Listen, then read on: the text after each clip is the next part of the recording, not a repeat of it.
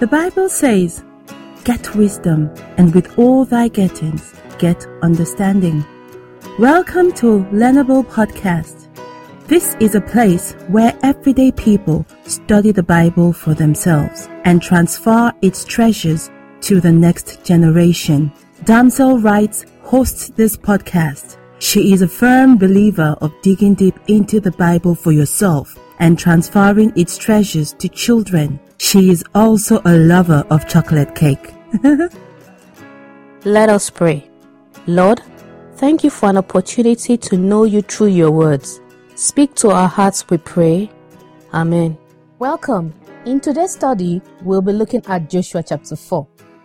Chapter 4 And it came to pass, when all the people were clean passed over Jordan, that the Lord spake unto Joshua, saying, Take you twelve men out of the people, out of every tribe a man, and command ye them, saying, Take you hence out of the midst of Jordan, out of the place where the priest's feet stood firm, twelve stones, and ye shall carry them over with you, and leave them in the lodging place where ye shall lodge this night. Then Joshua called the twelve men whom he had prepared of the children of Israel, out of every tribe a man. And Joshua said unto them, Pass over before the ark of the Lord your God into the midst of Jordan, and take ye up every man of you a stone upon his shoulder, according unto the number of the tribes of the children of Israel, that this may be a sign among you, that when your children ask their fathers in time to come, saying, What mean ye by these stones? Then ye shall answer them, that the waters of Jordan were cut off before the ark of the covenant of the Lord. When it passed over Jordan, the waters of Jordan were cut off, and these stones shall be for a memorial unto the children of Israel forever. And the children of Israel did so as Joshua commanded, and took up twelve stones out of the midst of Jordan, as the Lord spake unto Joshua, according to the number of the tribes of the children of Israel, and carried them over with them unto the place where they lodged, and laid them down there. And Joshua set up twelve stones in the midst of Jordan, in the place where the feet of the priests which bear the ark of the covenant stood, and they are there unto this day. For the priests which bear the ark stood in the midst of Jordan, until everything was finished that the Lord commanded Joshua to speak unto the people, according to all that Moses commanded Joshua. And the people hasted and passed over. And it came to pass, when all the people were clean passed over, that the ark of the Lord passed over, and the priests, in the presence of the people. And the children of Reuben, and the children of Gad, and half the tribe of Manasseh, passed over armed before the children of Israel, as Moses spake unto them. About forty thousand prepared for war passed over before the Lord unto battle to the plains of Jericho. On that day the Lord magnified Joshua in the sight of all Israel, and they feared him as they feared Moses all the days of his life. And the Lord spake unto Joshua, saying, Command the priests that bear the ark of the testimony that they come up out of Jordan. Joshua therefore commanded the priests, saying, Come ye up out of Jordan. And it came to pass, when the priests that bear the ark of the covenant of the Lord were come up out of the midst of Jordan, and the soles of the priests' feet were lifted up unto the dry land, that the waters of Jordan returned unto their place, and flowed over all his banks, as they did before. And the people came up out of Jordan on the tenth day of the first month, and encamped in Gilgal, in the east border of Jericho. And those twelve stones, which they took out of Jordan, did Joshua pitch in Gilgal, and he spake unto the children of Israel, saying, When your children shall ask their fathers in time to come, saying, What mean these stones? Then ye shall let your children know, saying, Israel came over this Jordan on dry land. For the Lord your God dried up the waters of Jordan from before you until ye were passed over, as the Lord your God did to the Red Sea, which he dried up from before us until we were gone over that all the people of the earth might know the hand of the Lord, that it is mighty, that ye might fear the Lord your God forever. In today's study, we'll be looking at Joshua chapter 4. We'll be using the tools, the who, what, where, and how to, what does it mean to and how does it apply to me today too? The children of Israel have crossed over the Jordan, but the task is not yet quite completed. Joshua receives further instruction from God piecemeal by piecemeal. First, he was told to send 12 men from the tribes of Israel to carry stones where the feet of the priests were on the Jordan River. And after the task was completed, Joshua receives additional instructions from God that the priests could come out of the Jordan River. And when they did, the water of the Jordan overflowed its banks as it was as usual at that time and season. Now, what did this all mean?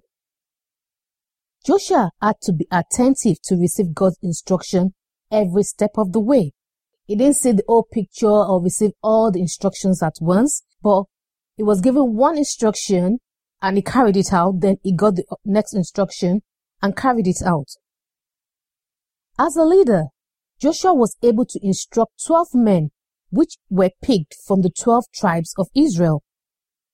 What and how the task that these 12 men were required to do was instructed to them, was given to them. They were to walk back into the dry Jordan River where the priests were standing. They were to pick up a stone each and carry it on their shoulder. So it, the size of the stone couldn't have been a pebble or something they could hold in their fist, but it was a stone that would be big enough that they could have to put on their shoulder. And then they were to carry the stone out back to where the camp of the children of Israel were after they've crossed the Jordan. Joshua told these men the reason, the why, the reason why this tax was being done. He explained to them that it's going to be a memorial for their children after them, a reminder of the great and mighty thing God has done for Israel.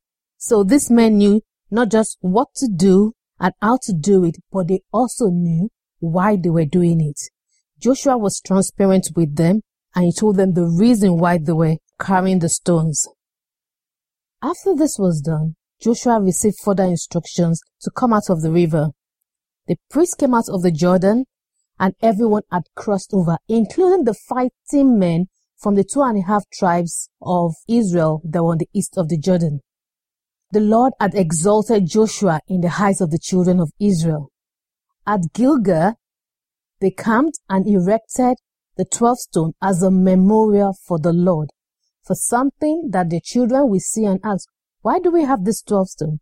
And they can recount the testimony of God's deliverance and God's help in getting them across the Jordan River even to the promised land.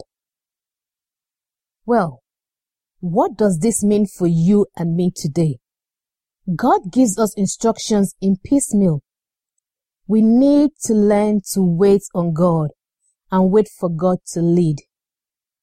After Joshua obeyed the first instruction, he got further instructions the, for the next step in his journey. We too need to learn to obey God's instruction, not waiting to say, Oh God, show me the whole picture before I obey, or I want to know how everything is going to pan out before I take a step. But like Joshua, we need to trust in God and hold on to Him that He will give us the first instruction, is faithful to give us the next instruction to get us to where we want to go. Because God already told us in Jeremiah that His plans for us is to prosper us. So we know that He's got our back and He wants good for us.